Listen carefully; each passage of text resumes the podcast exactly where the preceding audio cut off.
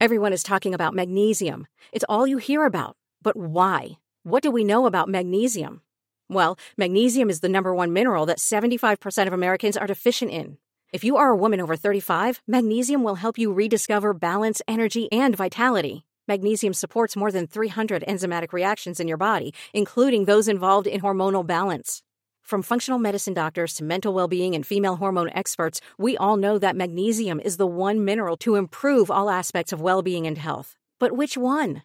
Magnesium Breakthrough from Bioptimizers, the trusted choice recommended by leading experts with seven best absorbed forms of magnesium to ensure your body receives the support it needs for overall well being. Go to bioptimizers.com slash balance today and use code BALANCE10 for 10% off. Support your journey to wellness at B-I-O-P-T-I-M-I-Z-E-R-S dot com forward slash balance. Magnesium Breakthrough from Bioptimizers, your foundation to optimal health and vitality.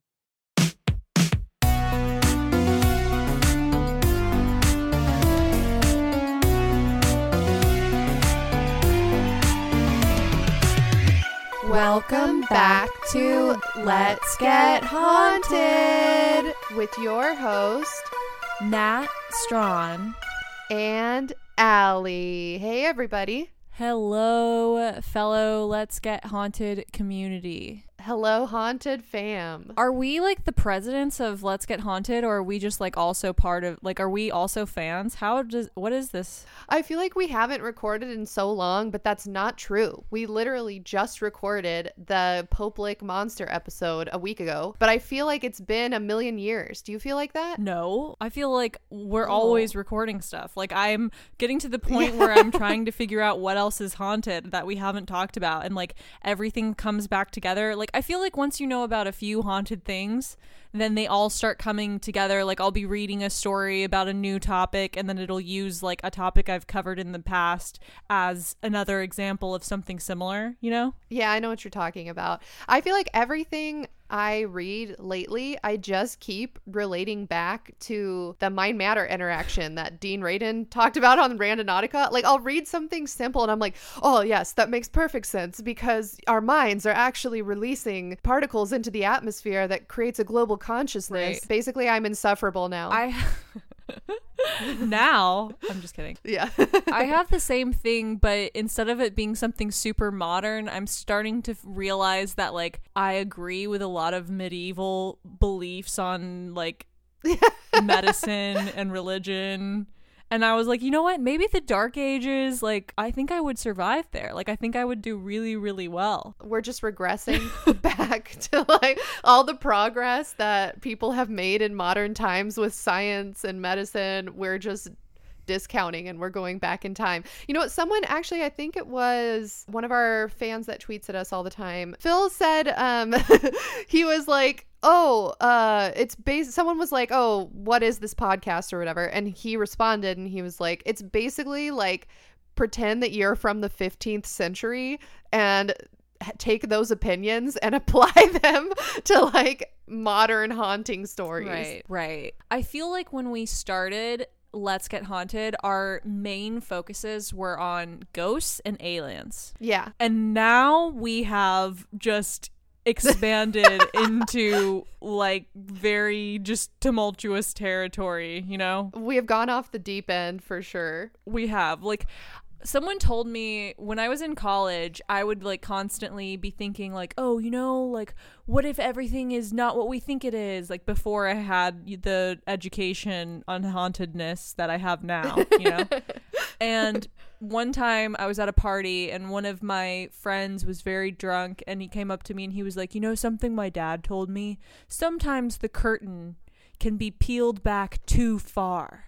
And you can see the inner workings of everything that's going on and then you don't enjoy the show anymore because you're so focused on how are they creating um, what I'm seeing on stage, right? Like who's holding the light, who's changing, what scene is coming next, da da da da da, whatever. And ever since then, I've just been like, yeah, I'm just gonna think less, you know? What I see is what I see, and then that's it. if there's if someone says they saw a ghost, that's a ghost. yeah, let's let's not pursue, let's not question too hard why or how. Let's just accept that it happened. And that's the premise of this podcast. Exactly. Yeah. Well, I remember you saying that to me in college too. Was that wasn't that the same friend who you went to that like scream therapy with where like you stand in a room and you just scream? Remember? I don't think so, but I don't know. I, I went to theater school with Alyssa. Alyssa majored in Spanish, and I majored in theater arts. And we could not have more different educations, I think.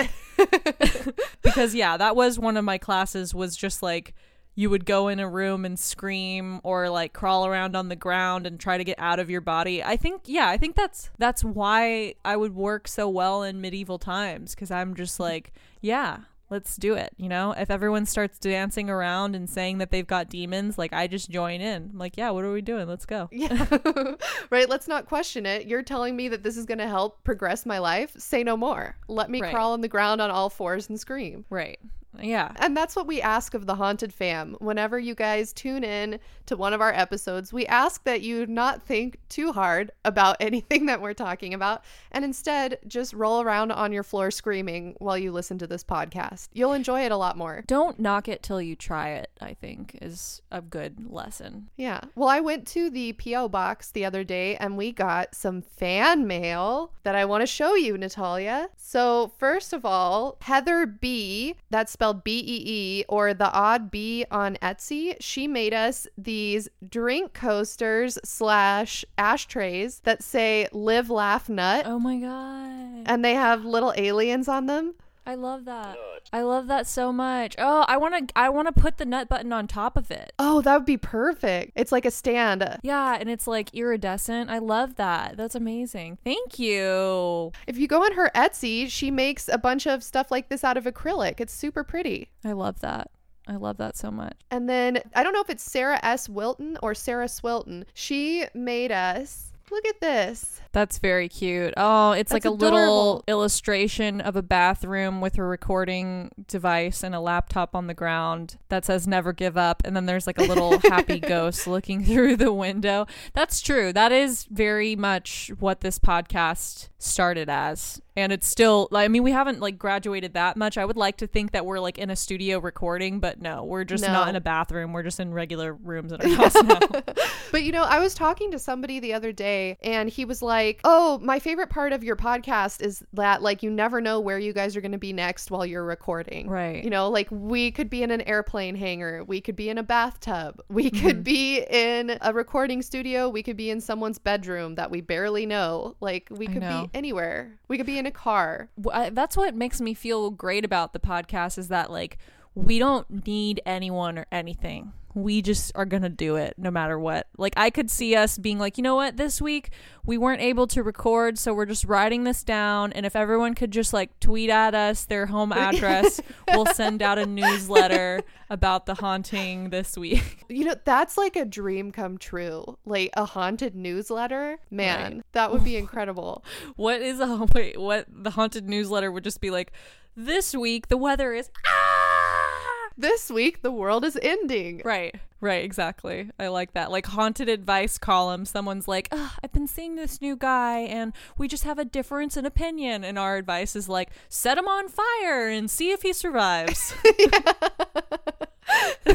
I decided that we need to start all of these episodes by saying, hey, you know, welcome to our podcast. If you are just here for the story, skip to 20 minutes in or whatever, too. Because we got, after our last episode with Steven, I was reading some of the reviews on the Sugar Pine 7 Reddit, and someone was like, oh, they didn't even start the story until like 28 minutes in. So maybe we should just start saying that. I don't know. What do you think? Well, I guess here's what I want to say to newbies because I feel like people that have been here for a while know how this works. If you are new to this podcast, if we have a guest on here, obviously we're going to take some time to talk to them before starting because that's maybe we haven't seen that person in a while, or maybe they're not familiar with our podcast and they're kind of just doing us a favor by coming on. And I think a lot of people do tune in to hear that rapport back and forth. But yeah, if you don't like that, if you're only here for the topic at hand, if maybe this popped up in your Spotify feed and you have no idea what this is, just skip. There's a feature on Spotify and I think on Apple Podcasts too, where you can just skip 15 seconds. And I'll do that sometimes if I'm listening to a new podcast and I don't give a shit about the host. I'll just hit plus 15 plus 15 plus 15 until I hear them start the story. So that's what I would recommend. Yeah, or maybe we could just make it more interactive. Like what if we left clues, like hidden clues throughout our intro and like if you have all the clues then at the end like you can put them together and get something. You know how like they used to do in the 50s, you could like have I don't know, like Annie's hidden whatever the fuck. Do you know like the little codes and stuff they would have like in a Christmas story? Do you know what I'm talking about? No. Okay. According to the movie A Christmas Story, if you like collected enough of these clues from a cereal box, then you could get like mail in and get this special decoder and then listen to your favorite radio show. And I think on the Christmas story it was like hit like haunt like hidden and like secret annie's whatever i can't even remember what it was but then you listen to the radio show and you put in the secret code on the decoder that you got from your cereal box donations and then you get like a secret message. Hmm. So if you guys tweeted us right now saying uh hashtag I'm a spooky bitch, we will uh I will like your tweet and that is your prize for listening to the intro.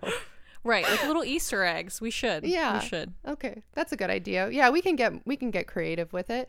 And we also have some donors this week that we would like to thank. If you would like to donate to us, you can do so by going to letsgethaunted.com and in the upper right hand corner of your screen, there's a button that says donate, and that'll take you to our Ko-fi account.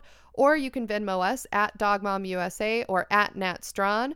Natalia also has a PayPal and a Cash App. What are those, Natalia? The PayPal is paypal.me slash Nat Strawn, and the Cash App is the dollar sign Natalia Strawn. So this week we'd like to thank Michelle H, Rachel V, Madison F, Taylor M, Lewis W, Haley A, and Alicia C. Thank you guys. And also Ephraim P, Janine H, Arian S, Lewis W, Janine H again, Amy S, and Matthew C, who donated 50 bucks. Thanks, Matthew. Oh, hell yeah. Thank you, I know. Matthew. Thank you to everybody. This every little amount adds up. I got a lot of um 420 donations this week and I got a $2 donation this week. Everything adds up. So thank you guys so much. Yes. Yes. Yeah. $50 is a lot, which is why I wanted to say it out loud because then maybe people will be like, oh my God, maybe I'll donate $50. And then, and then before you know it, we have a hundred bucks. and then we split it between the two of us and we each have 50 and then i can put it towards my headphone fund where one day i will have a pair of headphones that don't make it sound like i am underwater in a coffin Or we could maybe like uh, record in a studio because the studio that we used to record at raised their price and they're now a hundred dollars an hour. So that Oh, means fuck. that it would be over two hundred dollars for us to record an episode there, which is re- a lot.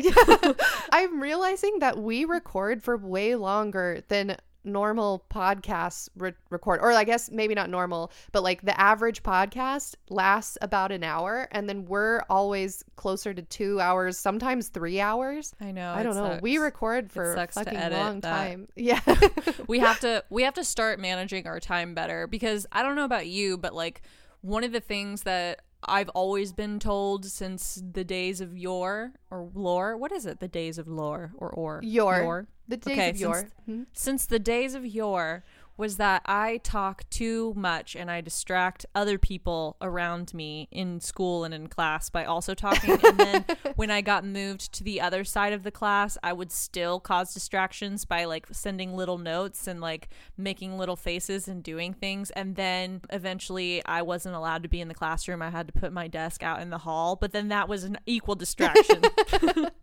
well, I enjoy your conversation and I think that slowly but surely we will get more efficient because did you notice, Natalia, what I FaceTimed you from today? An iPad. Yes, and it says human resources is calling you. Right, I know. I got really excited. I was like, when did I get a job? Yeah.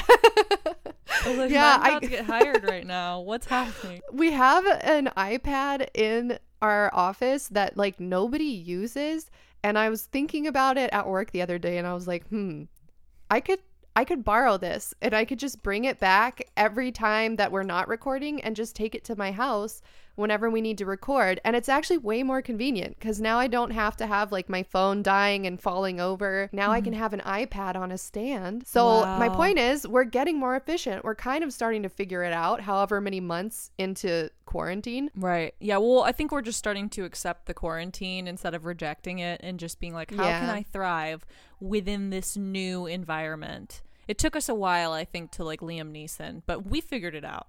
We've got it. We're, you know, look, we may be a little bit slow, but we get it eventually. So, That was what one of the other things that I read on the Sugar Pine Seven um, subreddit. The person was saying that like was Natalia high because she was like slower or would just repeat things that Alyssa had already said. I didn't know if she was high or not, and I regret to inform you guys I'm not high. I'm just a little slow. You know, like it takes a few times saying something for me to really register what it is, especially if there's not like visual aids. well, first of all, that person thought all of us were high. Uh, but then they said it, especially Natalia. But someone, someone was saying, I think maybe it was somebody else that was saying, uh, are they playing characters on their podcast? Because they're saying a lot of really weird shit. It's like, no, this is just our podcast. Welcome to it. This is our See, personalities. We're weird. I, don't. I like disagree with that. I think anytime someone's like, "Oh, are they playing characters?" Like, no shit, we're playing characters. Do you think I'm just sitting in my room by myself, like telling stories to somebody like that's not even there when Alyssa's not here? You know, like this is an entertainment. This is a show. If you think people go on a talk show and they're not bringing the most entertaining, like charismatic version of himself, then you're totally wrong. Like that's how entertainment works. So I disagree. I think that anytime, well, at least I feel like anytime I'm talking to anyone, I'm a different version than myself, whether it's recorded or not, you know? That's true, I guess, because if you're at work, you're going to be a different version of yourself than in, if you're with your parents versus if you're with your best friend versus if you're, I don't know, like taking a shit. So I agree to that extent. Like you Yeah. bring the best version of yourself to whatever situation you're in, or if you're a toxic person or you're just really tired, you bring your worst version, and that's up to you. And that's why we all have free will, and we're not living in a simulation. Or, are, we? we? Yep. hmm Yeah, I think like short answer is, I mean, I feel like.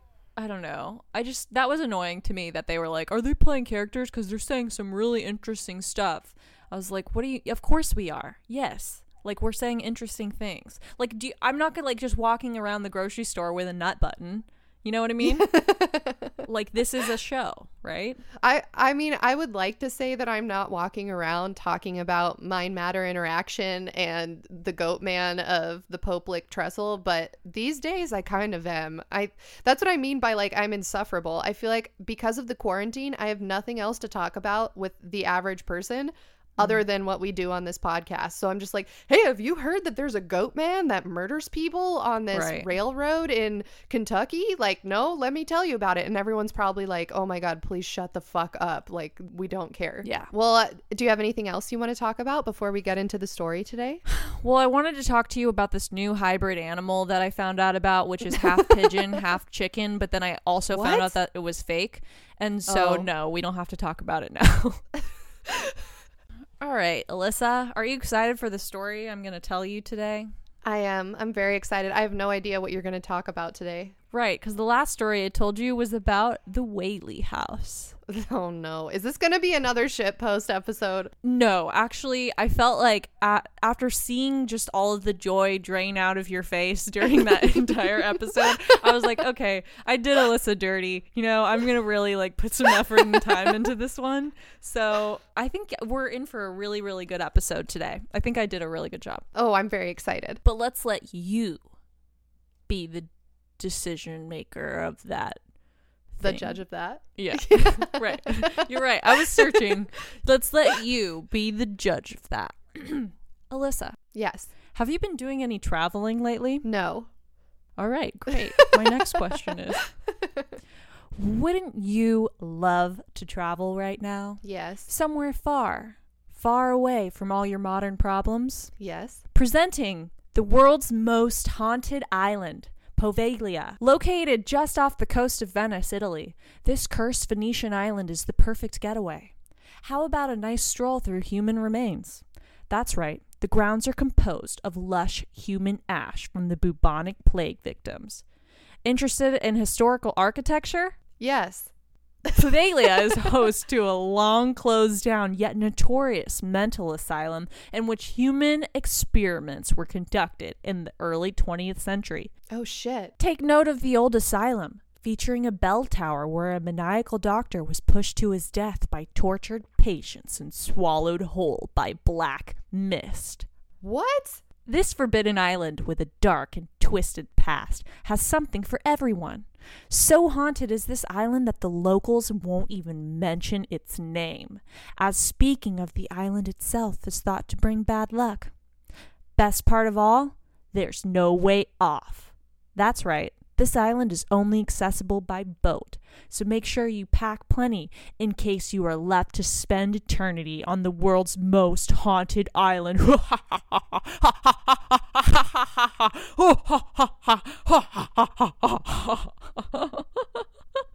what what what do you think of that? I think that sounds haunted as shit. And I don't want to go there. Have you ever heard of that, Poveglia? No, I've never heard of it before. I was like hanging on your every word. I've never. So you're telling me that there's an island off the coast of Italy with ash from people that were cremated that had the bubonic plague, and then they had a mental asylum, and some guy was like attacked by patients? Yes, and that's not even the half of it. So this island has an insane past of just bad vibes and torture, war.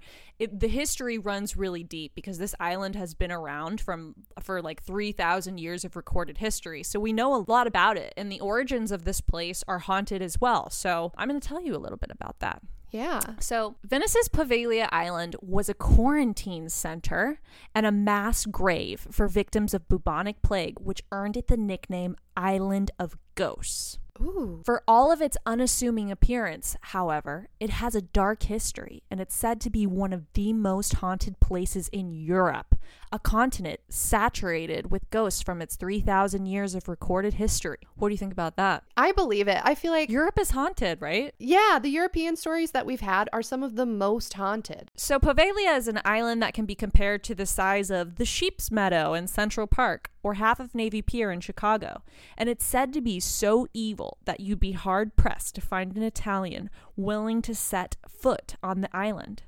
Fishermen won't even fish in the area surrounding Poveglia as it's completely off limits to visitors for many years. So the Italian government won't even let people visit this island because it's off limits. However, people that live in Venice and around the area that know about this island truly believe that it's haunted. So they don't even want to fish there because they're like, the fish are haunted. The island is haunted. And it's basically impossible to get there unless you bribe like a Venetian fisherman or someone with a boat to take you over there. And in all of the accounts that I read, the people that were brave enough to go over would have to pay someone about 200 euro, which is a lot, for them to even be dropped off on the island. And then the fisherman who dropped them off wouldn't even like wait for them. He would go away and come back at a time to pick them up and was sketched out by the people. Why? Just because it's so haunted? yeah, So, like what I'm really trying to drive home here is that the people in modern times truly believe that this place is haunted, and the people in the past truly believed it was haunted. And here's why. So, the name of Poveglia goes back to Roman times, so it's been around there for a really long time, and it was most likely connected to a Roman road which was leading from Clodia in the south to Heraclea in the north. And then in the early Middle Ages, Poveglia was a major settlement in the lagoon, and it was a seat of local government. So there was a town there. There was like a busy, bustling town there, and the first inhabitants settled in 421 out of pure necessity as they were fleeing from the Germanic and Hun barbarian hordes invading the Roman Empire.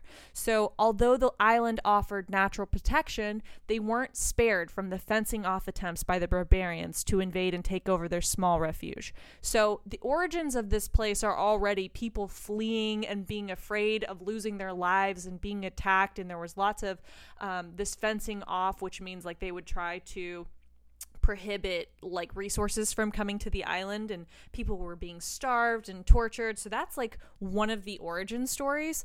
And then their other origin story because we're not entirely sure how this place started is that some medieval accounts state that Poveglia was settled by hostages and prisoners of war and that the this there was like this crazy assassination of this guy Pietro Tradonico on September 13th of 864 and the way that this assassination happened was that it was all just like this power struggle between as per usual with any assassination, between the ruling elite of the city.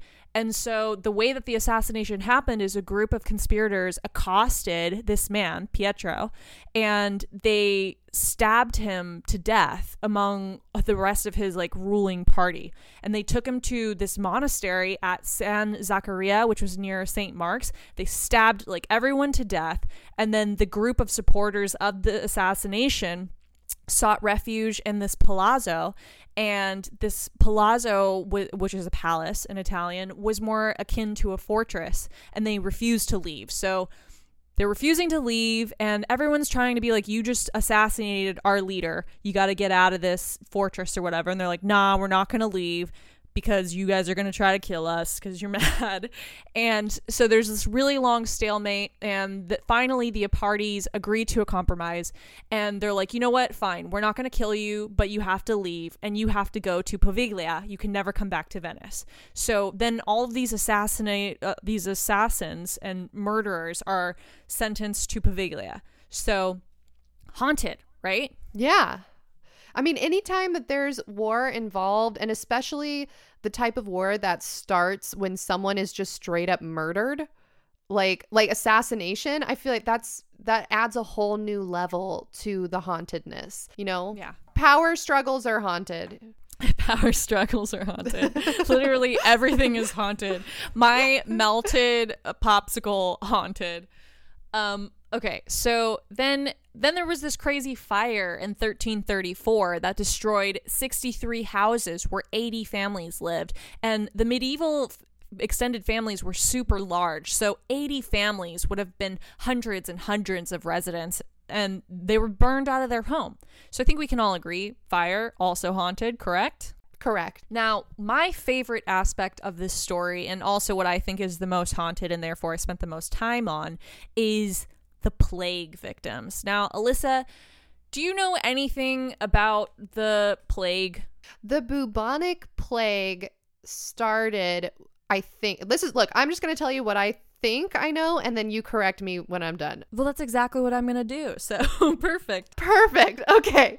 Perfect. So, I think the bubonic plague started in Europe because humans were living in close contact with rodents, and rodents were carrying this plague bacteria on themselves. And when it infected humans, it infected their respiratory system. And then I know like plague doctors would go door to door and they wore these like masks with this really long bird like beak because they thought that it would help, like that the bacteria wouldn't be able to get all the way up the bird beak to their lungs. And I know that people were dying in such great numbers that they just made these mass graves and they would basically just have wheelbarrows full of people that they would take and dump into these mass graves and that's basically all I know. Right. You are exactly right. So the plague was also referred to as the Black Death and um it ravaged Europe between 1347 and 1352 and there were many plague epidemics that began after that as well, but the worst one, the one that we called the Black Death, is between 1347 and 1352 and it killed an estimated 30 million people and many Jesus. more worldwide as it reached pandemic proportions. So to put that in modern context, the COVID-19 pandemic that we're experiencing now has not killed 1 million people.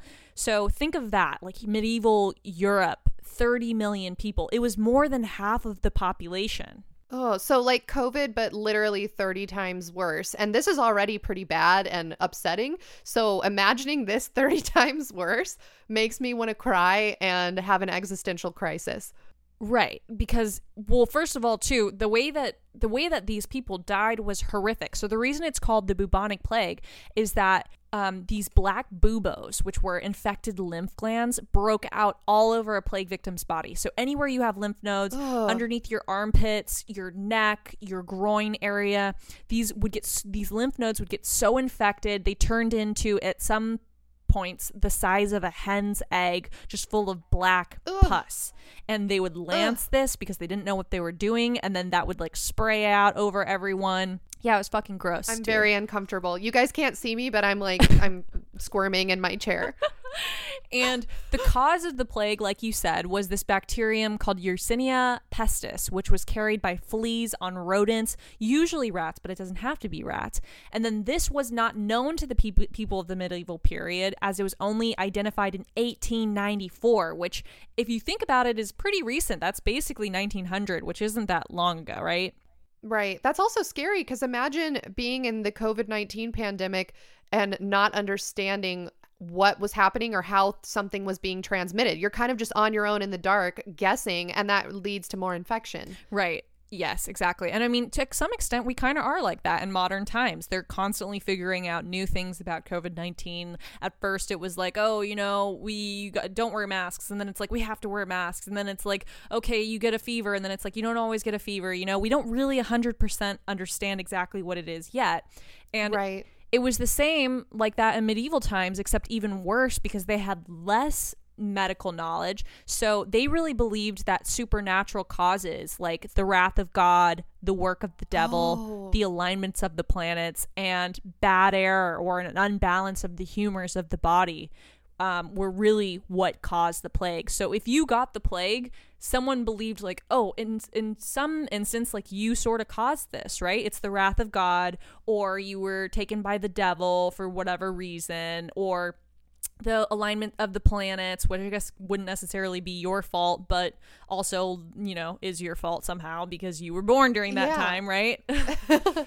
um, so yeah, like basically my point is that the plague victims were as much feared as the actual plague because not only do you have somebody who's infected with this disgusting disease, you also see them as like this haunted individual.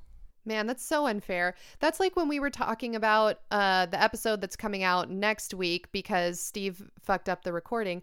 But the episode where we were saying that people in medieval Europe believed that if you were struck by lightning, it was your fault, Right. and they would like like you couldn't get a proper burial. It's like, man, it's so crazy. Some of the beliefs that were around at this time. It's uh, man, you could just you could die because of the plague or because of something completely out of your control Mm-hmm. and your community would just be like oh all of the good things that you were known for all the good things you did now null and void because you did something wrong Right. because of the way you died I think psychologically it's a way like it's a sense of control because no one wants to believe that bad things just happen to anyone or good people. And so if you believe like, oh, in some way this person is responsible or there's some sort of order to the universe, then that's like a sort of like a way to control and feel safe when in reality mother nature doesn't give one single fuck, you know?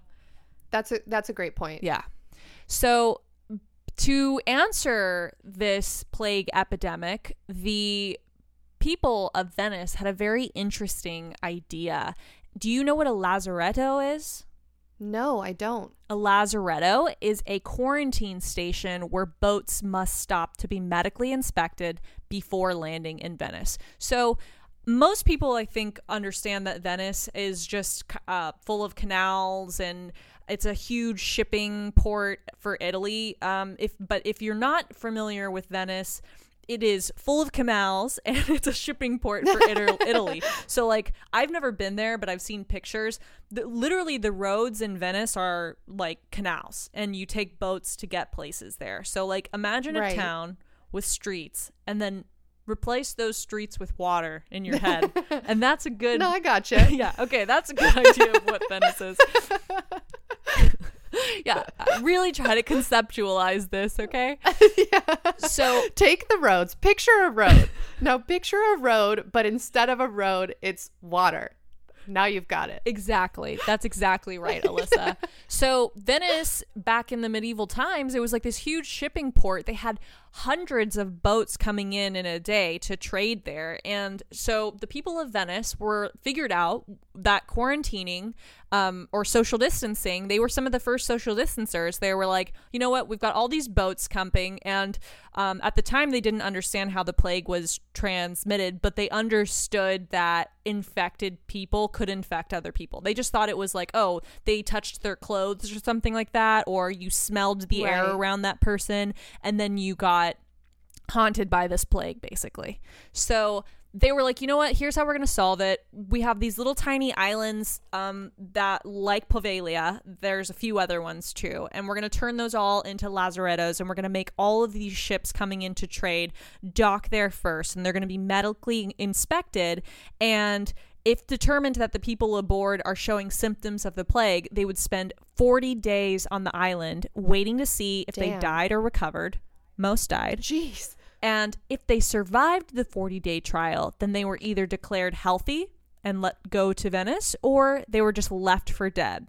And this is how the word what? quarantine, yeah, they just, yeah, because they were this, and this is how the word quarantine came to use because it's the Italian word for the number 40, which is quaranta.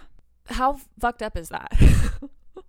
that's, yeah, that's fucking wild. Right. I, that's crazy. I mean, it's it's cool that they had the forethought to understand that you need to quarantine people. Like that's really cool that they were kind of the inventors of this system that we're currently using today. Mm-hmm. Um, so it's still relevant, but it's gnarly to think that I mean, I'm thinking about, for example, when COVID first happened. Remember, there was those cruise ships off the coast that like weren't allowed to dock anywhere, yes. and people were stuck there for months. Right. And people like you know the water system went out, and like it was just like a nightmare.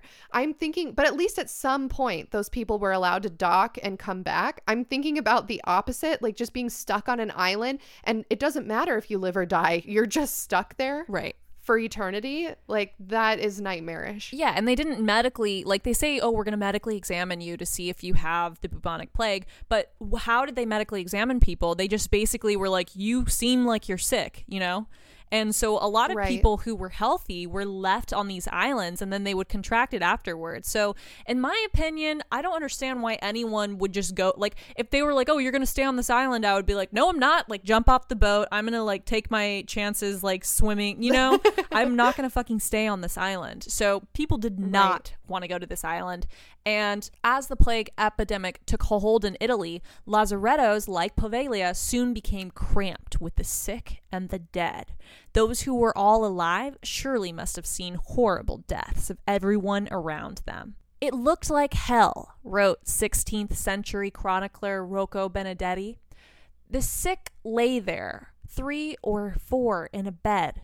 Workers collected the dead and threw them in graves all day without a break. Often the dying ones and the ones too sick to move or talk were taken for dead and thrown on the pile of corpses to be burned alive. Ugh. So they would take the dead people, throw them into mass graves, which I understand because a lot of people were doing that at the time because people were dying so fast. But not only would they throw the dead into these mass graves, they would throw just super sick people on top of them and then light everyone on fire. Yeah. That, that yeah. is the most haunted. That is the most haunted shit I have ever heard on this show, I think, to date. I know. It's it's a horrible thought. And but a lot of it comes from just people, you know, ignorance. Like I like I think if you're on this island, people th- assume well they're going to die anyways. And they've done excavations on other islands surrounding the area, these other lazarettos, and they historians have come to the conclusion that at least 500 people a day died in some of these places. So all over Europe, they have these things called plague pits, not just in Venice, but all over Europe, where it's essentially just a giant hole in the ground full of bodies and they burn them up and then they cover it over. And even in modern London, when they're digging out the new railway, they found one of these giant plague pits and they find them so often that they actually have to have an archaeologist stay with the people who are um, digging out the new rail and just constantly be recording and cat like collecting and categorizing these skeletons from these bubonic plague. Because it was literally i mean 30 million people. It, it was literally That's everywhere many people were dying yeah. Also yeah and because they didn't understand how this was how this happened um, there was a lot of superstition and fear and mass paranoia. And many people who were banished to Poveglia from Venice were going against their will and they weren't suffering from the plague at all, but they were just suspected to be exposed to it. So it was really like a witch hunt. You could be on Venice and someone could come to your house and be like, Oh, I heard you last night coughing, or I saw you, you know, scratching your neck. I think you're sick. You're going to go to Poveglia now. And that was surely a death sentence for you. And I'm sure people were abusing that too. Like, oh, you have a neighbor that owes you a bunch of money that's never going to pay you back. Report him, you Right. know, as as be having the plague, and now he's going to go die. Or yeah, just like I, I could totally see people abusing Right. this system to just get rid of people they don't like. Yeah, people think I'm high because I'm kind of slow. You have the plague, and now you're gonna die in a mass grave. So who's fucking slow now? Yeah. So once the plague began to pick up, all of the dead bodies from Venice as well were transported to Poveglia or other lazarettos, and all of them were either dead on arrival or they spent their last painful days on Poveglia. So like I said, yeah, if you're in Venice and you died, they didn't even want to take their dead and leave them in Venice. They would transport dead bodies over to Poveglia as well. So this was literally just an island of dead.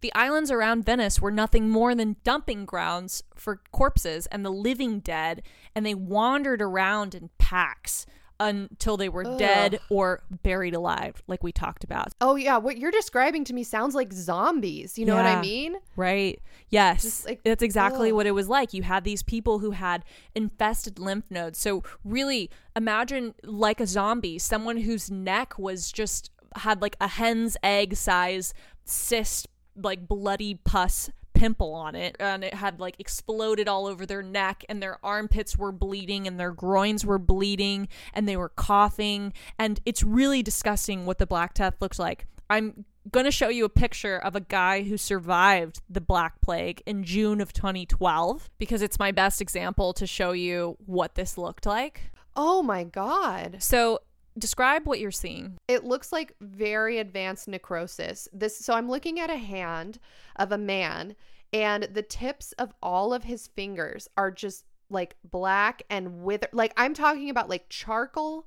It looks like he dipped his hand in soot, but it's not. It's his skin and his nails are also black. It's and it looks like it's peeling, like it's dead and dying, like the flesh has just decayed, but it's so the reason why it's so striking is because half of his hand still has healthy normal looking skin and then it's only like the the tips mm-hmm. of his fingers and half of his palm that is this like black and yellow and oh it's so gross right i'm going to show you another picture Oh my lord. Okay, so I'm looking at the second picture and we'll post all of these to the Instagram account. So this is a guy in a hospital bed. He has all these tubes coming out of him. He has a trach, he has an oxygen supplement like supply and his two hands are being held up and they are just black and rotting and like swollen and he can't it looks like he can't move them. He looks like he's in so much pain.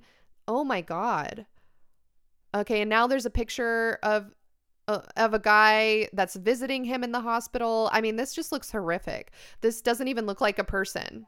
This man, his name is um, Gaylord, is his last name, and he contracted the disease when he tried to pull a mouse out of the mouth of his cat, Charlie, because it was choking Oh on the my rodent. gosh. Oh, that's so sad. He was just trying to help his cat. I know. And what's creepy too is that the bubonic plague is coming back. I don't know if you knew about that at all.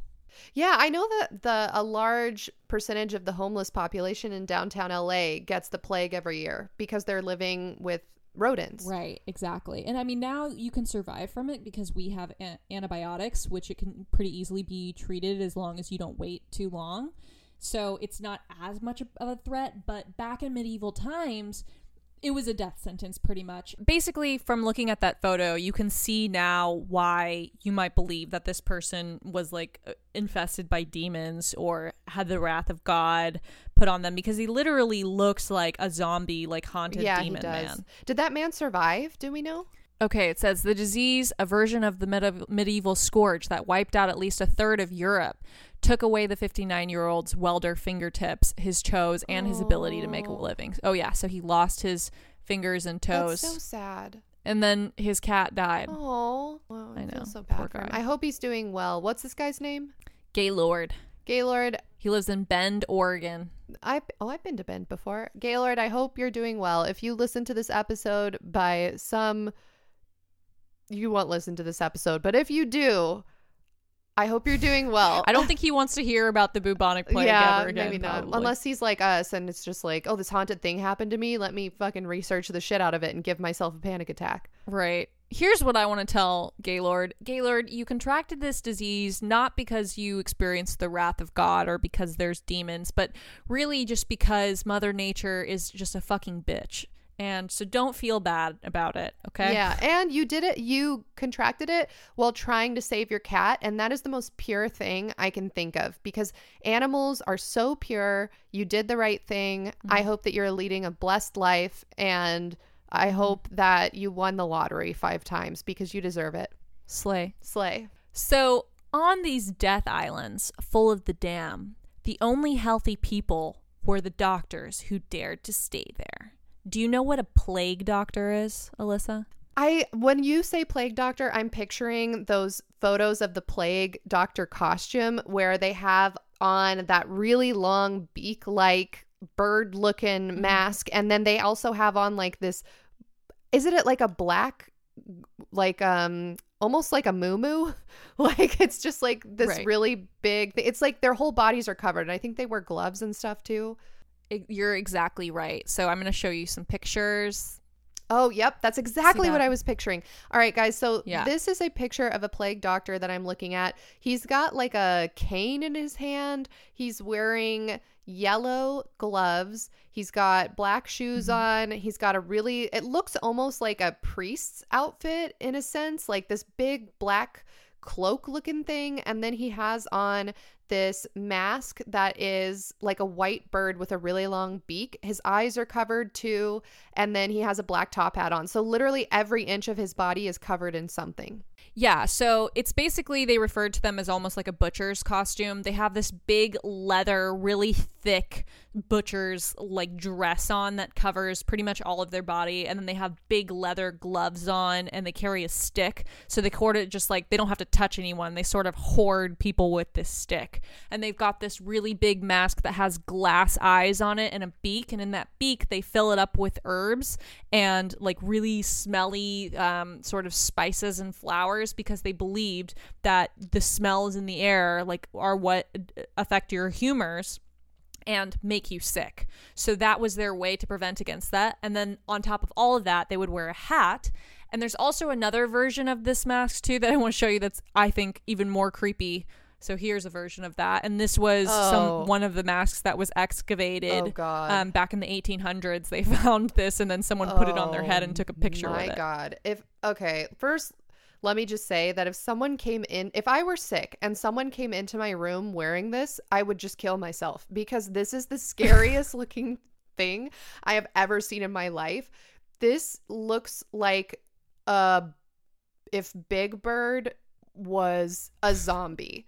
It's like a it's like a I don't even know how to describe this, Natalia. It's so scary. I don't want to look at it. It looks like an old nautical, like you know those old timey scuba diving Yeah. things where it's like a big globe on the head with like a giant, which almost looks like like a flaccid penis for a nose. Like it's very creepy I don't looking. like it at doesn't look like a bird to me. This looks like a fucking scary. I don't know what the fuck they were thinking. yeah, it's fucking terrifying. basically these islands where you have all of these people who don't want to be there because they're either dying, they're dead, or they're soon to be dead and they're just roaming around like zombies is patrolled by these doctors who are wearing these ghoulish bird like masks with their beaks stuffed with herbs that are supposed to prevent the bacteria from entering their respiratory system.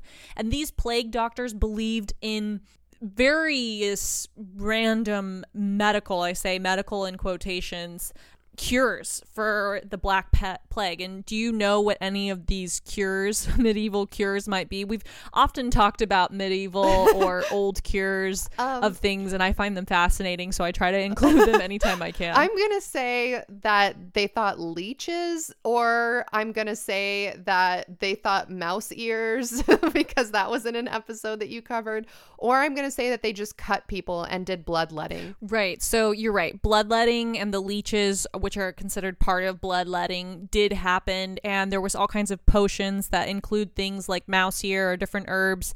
And of the, so there's five different ways that the doctors would try to cure the plague.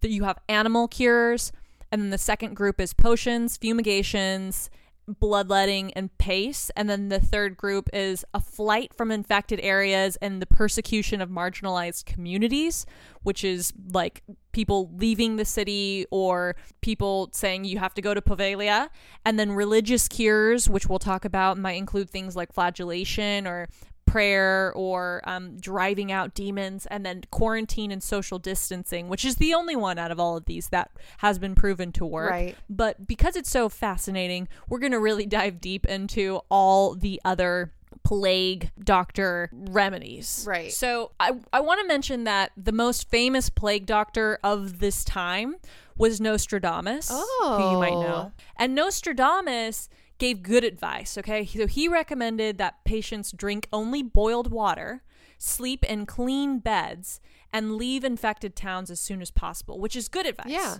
But not every plague doctor gave good advice. Do you know what the Vicary method is? The Vicary method. Uh, did they just kill you? Kill you? Yeah, did they were they like here's how you get cured of the plague. I'm going to stab you through the heart now. Um, well, no, not exactly, but it pretty much I don't think it worked once. I don't know why they would think it worked, but basically what they did is they take a healthy chicken and they pluck its back and its rear and they take the bare part of that live chicken, so its back and its butthole, and they put it on the swollen nodes of the sick person. They strap the chicken around there. So you have a plucked chicken's butthole strapped around your neck or your groin or wherever some of these infected buboes are. And then the thought was that the chicken would start so- showing signs of illness, obviously, because you fucking are strapping it to a person and putting it under extreme stress by plucking its backside. So this chicken eventually becomes sick and dies, and it's thought that the chicken's drawing the disease out from the person through the, its butthole, and then the chicken's removed, washed, and it's strapped back on, and this is continued till either the chicken or the patient dies. This is the dumbest shit I've ever heard in my life. well, stay tuned because you, you're about to hear a lot more. Do you know what the snake method is? Do they do the same thing but with a snake's butthole? Pretty yeah well no no but almost. So they basically find and kill a snake. They chop the snake into pieces and then they rub the various parts of this snake pieces all over the swollen Oh buboes. And because because the snake which is synonymous in Europe with Satan was thought to draw the disease out of the body as evil would be drawn to evil like a magnet pigeons were also used in the same way but why the pigeon was chosen is unclear now, this one I think is probably my favorite the unicorn method. Can you guess what the unicorn method is? I'm just going to stick with what I know and say stab someone through a heart through their heart with a unicorn horn. No, this one's I think a little bit more mystical and exciting. Uh, To me, I would like this done to me because it means that a unicorn is real. So, an animal that was much sought after for its curative powers was the unicorn. Drinking a powder made of the ground up horn of the unicorn mixed in water was thought to be an effective remedy and was also among the most expensive, meaning only the wealthy could afford the unicorn method. And doctors who managed to procure the powder of a ground unicorn horn used it to treat snake bites, fevers, convulsions, and serious wounds. So it was thought to work equally well with the plague. There's no evidence that it did work, however, any more than the cures involving the chicken or the snake. But what I love about this so much is that there's no, like, in any article that I read, there's no talk about how unicorns aren't real. Like it's always just like, oh, the doctors would take unicorn powder and ground it up and put it on things, which makes me believe that unicorns, dragons, and other lore from medieval times may have existed because no one's saying it didn't. Yeah, that's what I was going to ask you. I was going to say, okay, but what is a quote unquote unicorn horn? Like, are they just taking horns and antlers from like sheep and deer and then they say like who's running the scam or is it a scam did they really have unicorns back then i don't know I think that I'm gonna have to do an episode on that. yeah sure. So the next cure is the emerald cure. Just based off of what I've talked about before, which is you basically take whatever the thing is and you desecrate it and then rub it on the swollen lymph nodes. Can you guess what the emerald cure might consist of?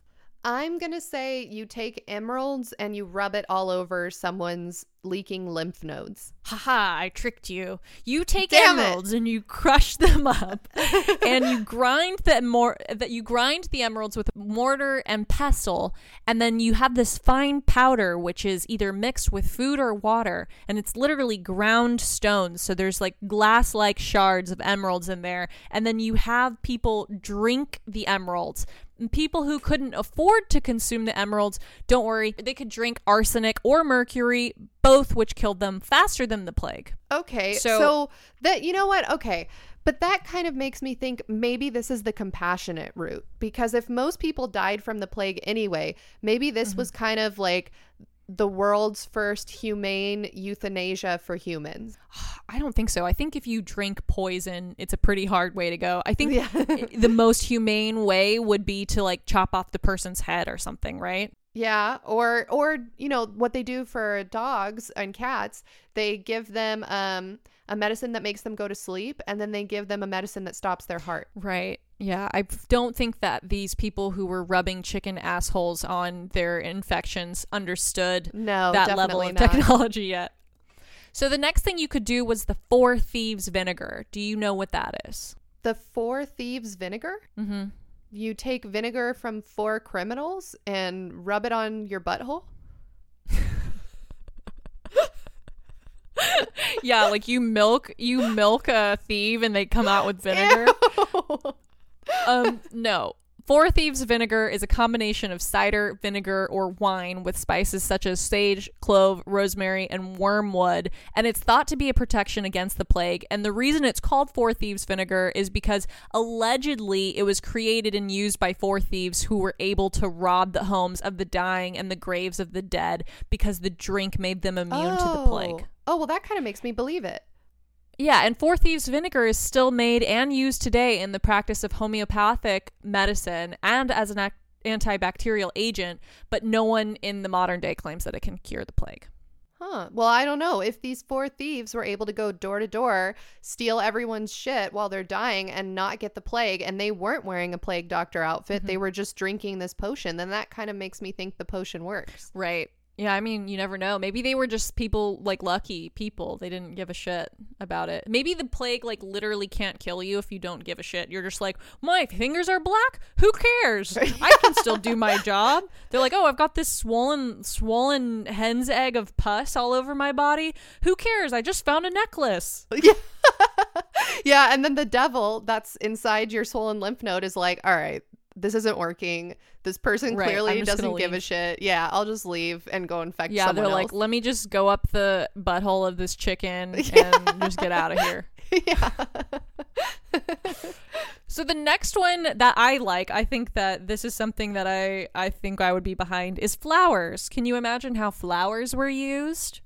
So I'm thinking flowers would help hide the smell, right? So were they Mm-hmm. used like to put so someone could smell the flowers instead of the pus? I don't know.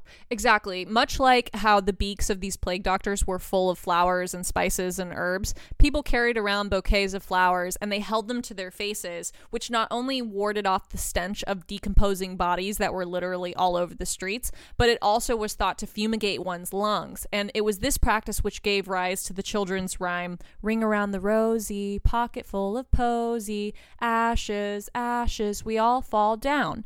And reference to the practice of filling one's pockets with flowers or sweet smelling substances to keep one safely fumigated at all times. And as the rhyme suggests, this was ineffective and they died.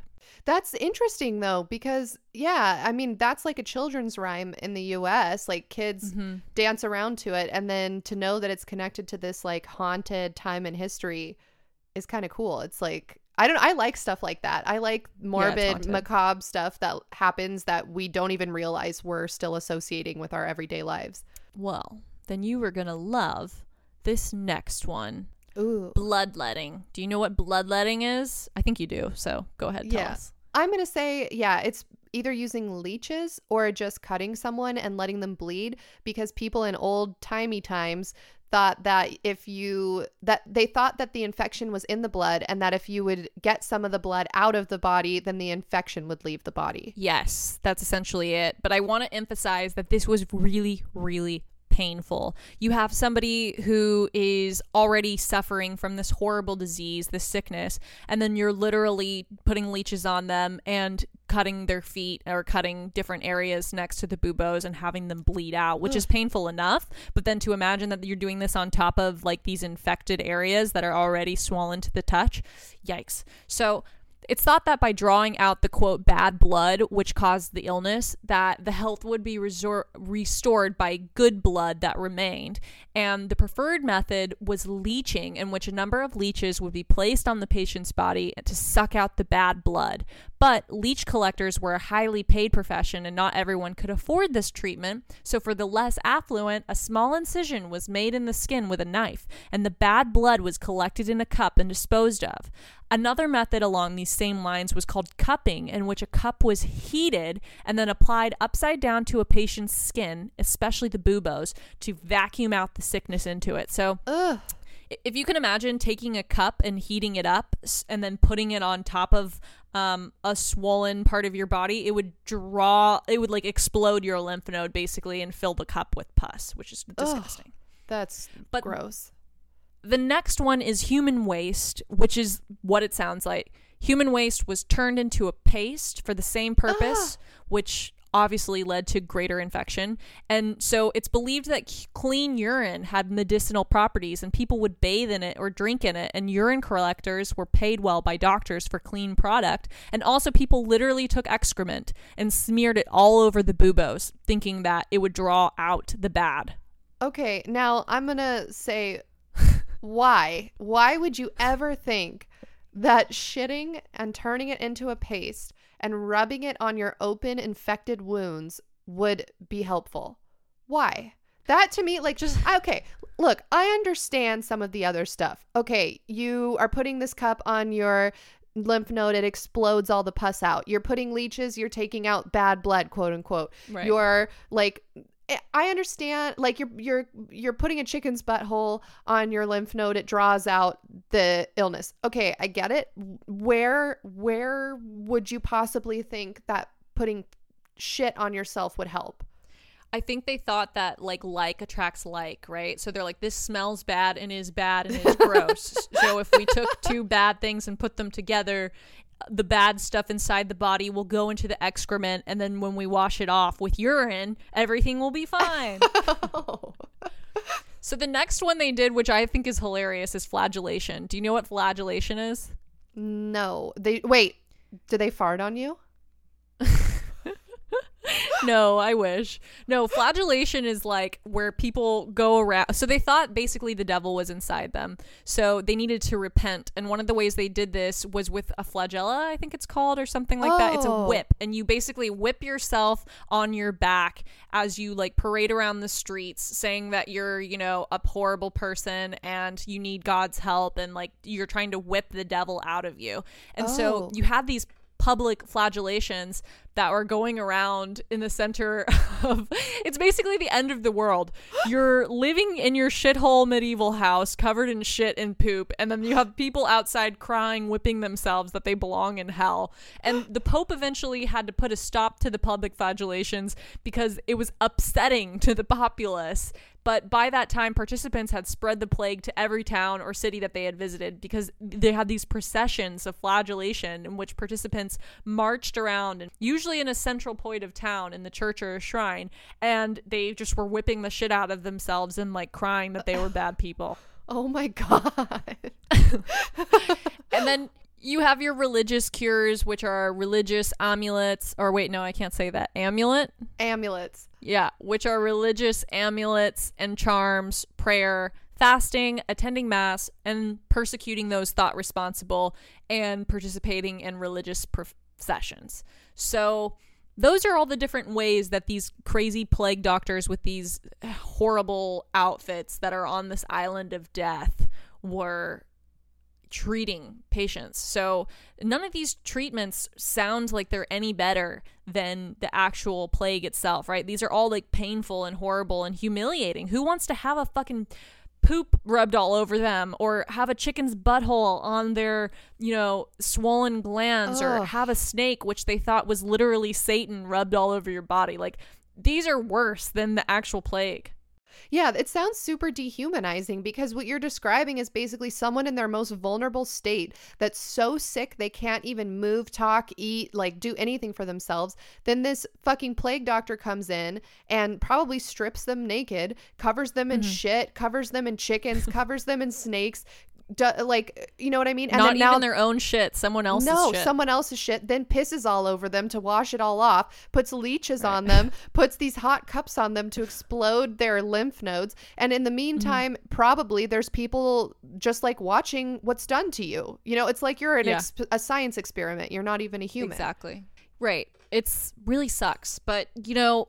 Like all of the best lessons that life teaches us, the lesson of the Black Death was painful but necessary, Alyssa, because to many historians, the Black Death marked the end of the Middle Ages and the start of the modern age.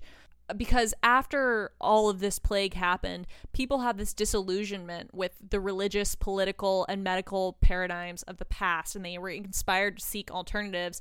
And those alternatives would eventually find full expression in the Renaissance, which laid the foundation for the world of the modern oh. era. So, thankful to our ancestors who had to endure and experience so much of this painful and horrible, you know, time in their life, but it really was the platform which fed people, which got people fed up and had them being like, you know what, maybe we're going to stop rubbing shit on ourselves and try something else. Well, and also it's crazy to think about like people with European ancestry, like you're only alive today because somebody in your far distant family survived yeah, ex- the plague. Yes. that exactly. is insane. 30 million right. people died and you are here today because somebody didn't die. So if anyone exactly. tries to tell you that your life doesn't matter, they're full of shit and chicken butts because that is not true. yes, exactly. So, by the end of the epidemic, Italy had lost one third of its population, and it's thought to, by some historians, that it was even half of the population, which finally closed this dark chapter in the Italian history.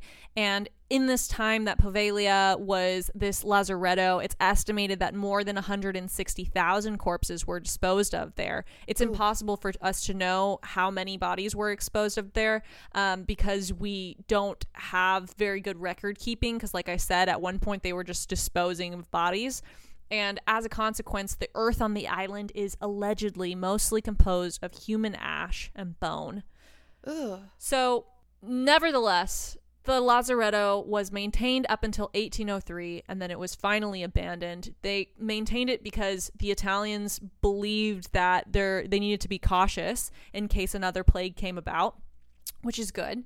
But it, it it stayed open and luckily after there were no more crazy plagues where they had to use it in its full capacity, the island closed down in 1803 and was abandoned until Napoleon used the island for a darker purpose. He stored weapons there during the war. So Napoleon in the 12th century also had the church destroyed, and the church's bell tower was converted into a lighthouse. Eventually, Napoleon's enemies discovered that he was storing weapons on the island, and so many battles took place on the island, which claimed even more lives. And then in World War I and World War II, the island of Poveglia had various military functions during the First World War and the Second. And in fact, during the Second World War, parts of the island became a hospital for contagious diseases such as tuberculosis. And after the war, this was the main use of Poveglia was again storing contagious diseases like tuberculosis. So after it's closed from the plague, it has this dark history of war and being used to store weapons, which most people would consider dark and evil. And then it also had this history of again becoming another place for infectious diseases of people who are sick and dying, which are not happy. And a lot of people died there too. So you have the ghosts of those people from the plague, the ghosts of those people from the origin of the story, you know, the ghosts of the the assassination people. You have the ghosts of the fire that rained down there. You have the ghosts of Napoleon's um, generals and soldiers that were killed there. All of the plague doctors and all of the bodies from Venice and all of the people who died of tuberculosis. So this was this island Poveglia was already known as being haunted. It was already called an island of ghosts way before at modern times. So the people from the 12th century, from Napoleon era, would have known that this place was haunted because they knew that it, so many people from the plague had died there. So what happens next is that you have this haunted island, like I said, where most people already know that it's haunted. It has this horrible past of just being like this sketch, dark, twisted, forbidden island, basically. And so what do they do? In 1922, they open an asylum there. oh, of course.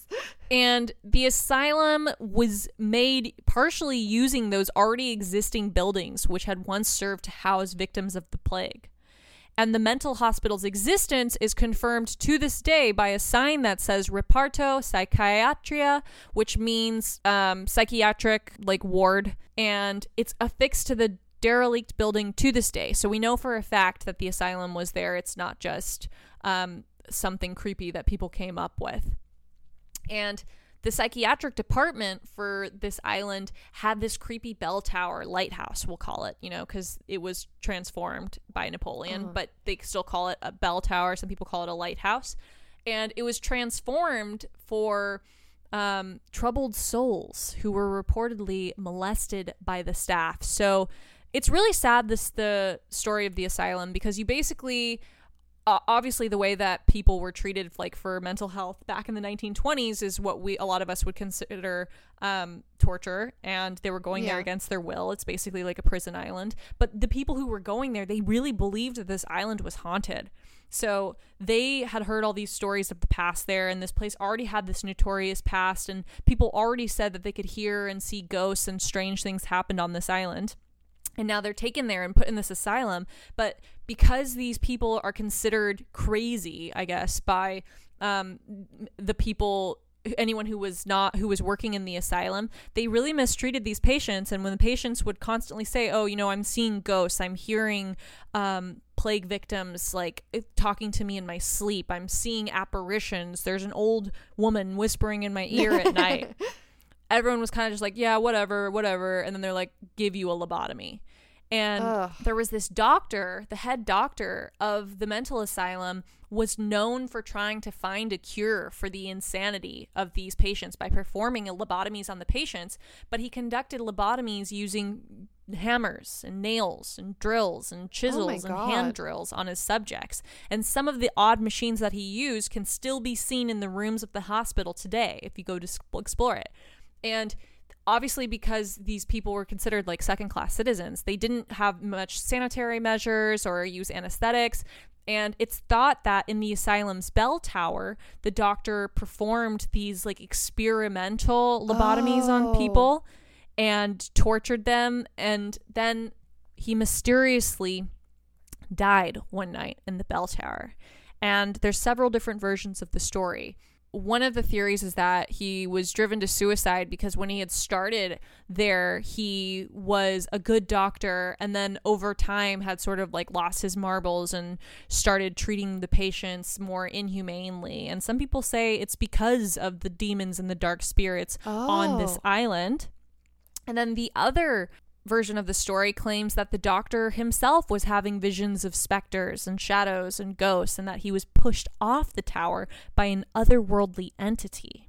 And that legend also includes a nurse who witnessed the fall, who swore on her life that the doctor was still alive for a few seconds after he fell from the bell tower, only to be consumed by a fog like apparition of black mist that took his last dying breath. Ugh, no. Creepy. Fuck that. Fuck that. right? And then if that wasn't enough, immediately after the do- the doctor dies in 1968, the hospital is closed and the island is once again completely abandoned after they said there was a quote problem with the water supply there. So who the fuck knows what happened with all that haunted bullshit? But I certainly, for one, believe that he was driven mad by these ghosts and specters and creepy stuff that the patients were experiencing. Also, can you just imagine living in a place that's had so much death and destruction and just Mm-hmm. bad vibes in general? Eventually, you're going to be affected by that energy and you're going to start Right. feeling negative. Like, even if you don't believe in ghosts, just knowing that people were burnt alive in funeral pyres, that people died, uh, you know, of horrific battle wounds, like, you're going to feel uneasy in that environment.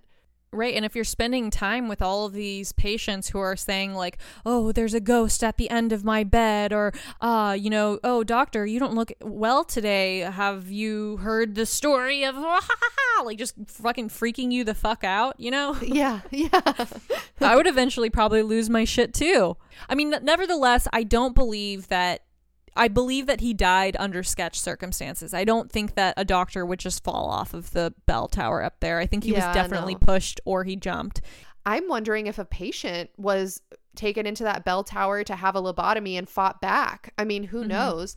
But this Mhm. nurse who you know, if we believe that this nurse was not a patient of the mental asylum, obviously, then she should be in her, um, you know, in her right state of mind. And if she saw a black mist consume this guy, I mean, we kind of have to believe her, right? Yeah, I mean that's so creepy. It sounds like The Grudge or The Ring, right? Just like Right. a black mist consumes. I am. Oh, I believe it. I believe it. That's fucking Or, scary. or at the very least, I believe that she believes that happened, which is freaking me out. yeah, it's freaking me out. I mean, yeah, ugh, it makes me uncomfortable. So the island again was abandoned in 1968, and then many, many years later, the Italian government is broke and having some issues, and they see this haunted, abandoned island where the locals believe that it's so haunted they don't even want to go near it. And they're like, you know what we should do? Let's put it up for auction and see Oh, if we can get some money for it. And would you believe that they sold it in 2014 to an Italian businessman named Luigi Brugnaro for 400,000 euro. And Luigi planned Honestly, if I were super rich, I would buy all the haunted landmarks. So I do understand that. See, to me, I feel like 400,000 euro for an entire island off the coast of Venice, despite how crazy and haunted and gross it is, is like cheap, right? Like you Yeah. could have Oh, a whole fucking cheap. island. Yeah, I feel like I might just be motivated to go out and work hard and make that much money so I can have my own island if I knew they were going for that cheap. So Luigi planned to turn the island into a luxury resort, Oh but no. but would you believe that the deal fell through under mysterious circumstances? It's believed that his daughter, while visiting the island in the bell tower, had a mysterious force scratch her face. And then the deal fell through. Oh shit! I believe that? that? because the the bell tower slash lighthouse was used for so many haunted purposes throughout history. I'm sure that there's the spirits of so many patients of this asylum that were taken up there for experimental treatment and didn't mm. survive because Right. as we know lobotomies had a really high rate of death because of infection Right. Yeah. and especially if you're using a fucking drill like you said this doctor was just using drills to mm-hmm. mash people's Hand brains drills. up yeah Nails. Yeah. So the island today is still abandoned, but in 2016, five people from Colorado were rescued by Italian firefighters after they decided to spend the night on the famous haunted island of Poveglia, the location of the upcoming movie The Plague Doctor. They reached the island through a water taxi and decided to stay for the night. But as soon as the darkness took over, a presence started to haunt them, making them scream for help. a sailboat in the area overheard the people screaming for their lives and called the Italian authorities to come to their rescue. First of all, of course they had to be American. Like, why did they have to be American? We're just going to other people's countries and fucking shit up all the time. But also, I kind of understand it. Like, You know what I'm finding out is that a lot of cultures like believe in hauntings more than Americans. Like they just accept something is haunted and they're like, "Oh, that's haunted. Let's not go there. Don't fuck with it. It's haunted." But Americans are like, "Oh, it's haunted. Let's go take all of our little meters and try to fuck with everything that's there and see if we can get a response and prove that it's haunted." You know? right. Yeah. It's like we're, I don't, maybe it's an ego thing. I don't know. Or just ignorant, just like so dumb that we're just like, yeah, I'll survive the haunted mm. spirits of thousands of hundreds of thousands of people that died on this island. Right. Like, I, w- I will be the one to survive, and then just couldn't hack it, and so I think authorities had to come. I think it yeah, I think it's our like rebellious spirit. Like America is founded on this idea that like we should be free and be able to do whatever we want and not have to follow Right. the rules. And it's really just something that's like ingrained in our blood and it goes it, it sounds in theory like a good thing, but you know, it comes out in ways that are very extreme, like people parading around saying they don't need to wear a mask, or people saying they don't need to wear seatbelts, or people just rebelling against rules in general. You know, being like, I don't have to vaccinate my kids, I can do whatever the fuck I want. And so, yeah, I think that this is another one of those examples where they're like, okay, this island, you're not supposed to go to it. No one wants you to go to it. And they're like, you know what? We're going to fucking go there because it's our right as human beings. And then fast forward six hours and they're like being haunted and tickled by like a doctor trying to perform a lobotomy on them and screaming their uh, screaming to death. And then the Italians have to come save them. yeah. Just Americans this- in general, starting wars, starting fires, fucking shit up. Yeah, you're right. Yeah, I, but it's also like I understand it. like I understand wanting to go to this island because as you're telling me this, I'm like, fuck, that would be so cool if we could go film a vlog on that island. And like, mm-hmm. would I want to spend the night? Not without professionals. Like I would need someone there that's like Professional haunted. certified in yeah, or like a black belt in ghost stuff like just someone that can like fight like roundhouse kick the head off of a ghost that's what i need i need nick Right. cage please nick cage come with us to Poveglia So there have been some people who have gone to Poveglia and I'm going to show you just like a little bit of footage of them. And of course it's like YouTubers who are trying to like make like an hour's worth of content, so it's sort of boring. Right. So I'm just going to show you like the main um stuff.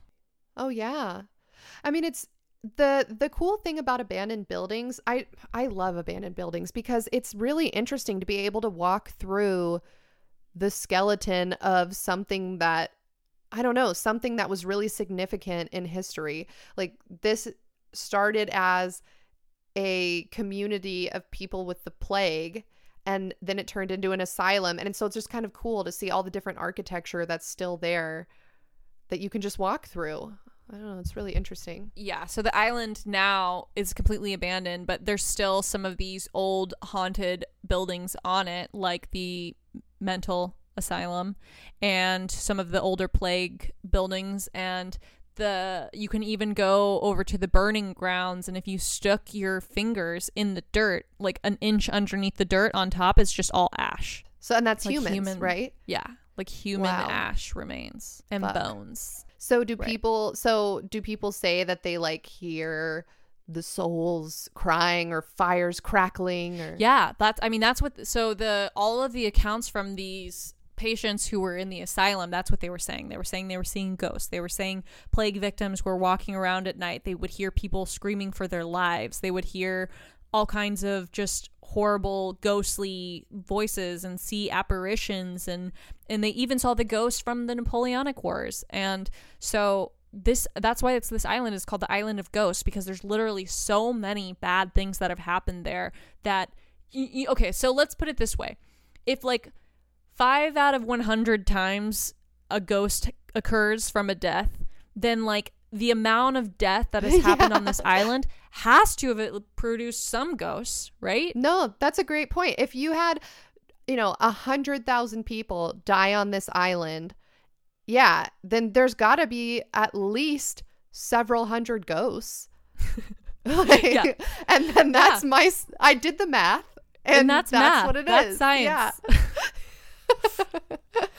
So I would like to know what you your favorite part of this story is, Alyssa. Like which one of these aspects of hauntings of this story do you find to be the most intriguing? Is it the plague? Is it the um, medieval times on this island? Is it the asylum? Like which part do you think is the most interesting? Well, I, I definitely really liked the deep dive into the plague remedies. I thought that was super interesting. So I think the funniest part of this story is like the chicken butts. That's hilarious to me. um, but like the spookiest part or the part that makes me creeped out the most is definitely the thought of this guy throwing himself from the bell tower or being pushed to his death and then being swallowed up by a black fog. Like that to me is very, very creepy. Yeah, it took his last breath. I mean, that's just like the Grim Reaper, right? Ugh, yeah, that's the Grim Reaper personified. Yeah. Yeah. Well, and so you said that this is being turned into a movie? Right. So it's being turned into a movie and I think the movie should already be out. Hold on. Let me let me check. It's called The Plague Doctor. Oh, wait, no. Okay. no, I don't know if it's been made or not cuz this is saying on indiegogo.com, eh, eh, which is basically like where you do kickstarters for projects. I see The Plague Doctor is on here and it's a, a film about the Forsaken Island in the Venetian Lagoon and the ancient mask of a plague doctor. So, I think that this is the right one but it says that they're trying to get $25,000 and they only got $17,000 and it's now Fuck, we- closed. So maybe it didn't get made. Well, I can't wait for it to be made because this island sounds super intriguing to me. Like everything I just learned today was I'm going to be thinking about this for the rest maybe of we the day. We should make a movie. Like what we we start a Kickstarter and if, I mean I- we could make a really shitty movie for $25,000. and you we and I could it play Let's Plague Get Doctors. Haunted. Oh, I was going to say it's about our podcast. And well, it's, that it's would be so sick boring. if we became if we became a haunted movie, like if we became a horror movie production company. That's sick. that maybe that's the ultimate dream a haunted newsletter and a haunted production company that makes really bad movies if someone gives me $25,000, I'll do it. Like I will p- take, you know, 4 months out of my life to produce this film and make it happen. For sure. If yeah uh-huh we'll well thank happen. you natalia this was a really good episode i was very intrigued the entire time i was on the edge of my seat I was I was thinking I had to make up for the Whaley episode. it's good to have a ship post every now and then some some people enjoyed the sh- the shit posty nature of it i think the the old timey reading that you did Right. last episode was really funny Thank you. Yeah. Um, yeah, I, I think the thing I want to end on for this episode is why I uh, I feel like I would survive in medieval times, not just the restaurant, which I have been to and I do like that place, but the actual medieval times, because when I was reading this, I was just like, oh yeah, like bad. The doctor was doing bad stuff, and then bad stuff happened to him. Like that makes sense, and I was like, well, that's kind of what like the medieval people thought, right? right like yeah. bad attracts bad but i do Yeah. like in a, in a huge sense i do believe in karma. I do believe in the law of attraction. And i think if you're in this negative mindset especially if you're living on an island and that's a crazy negative history historical artifacts all around you and like you're walking around in human ash and there's like this macabre history you would already be in a negative mindset and then like all of these patients saying this crazy shit to you like yeah eventually you're gonna have a bad time. I agree. then- yeah. and then the Grim Reaper's going to come take you. Well, I'm glad you enjoyed this episode. I guess it's time for our sign off. Well, this is an easy one. BRB, gotta go tie chicken butts to my lymph nodes. I support that. Bye.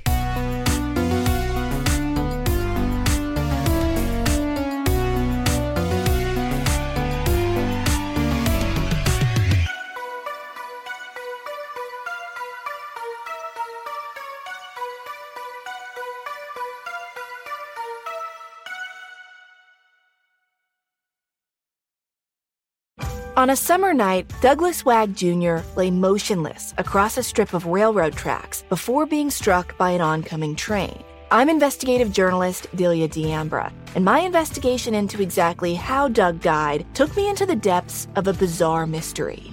It was really hard to understand what was fact and what wasn't. A mystery that has led me from one suspicious death to another. Listen to Counterclock now, wherever you listen to podcasts.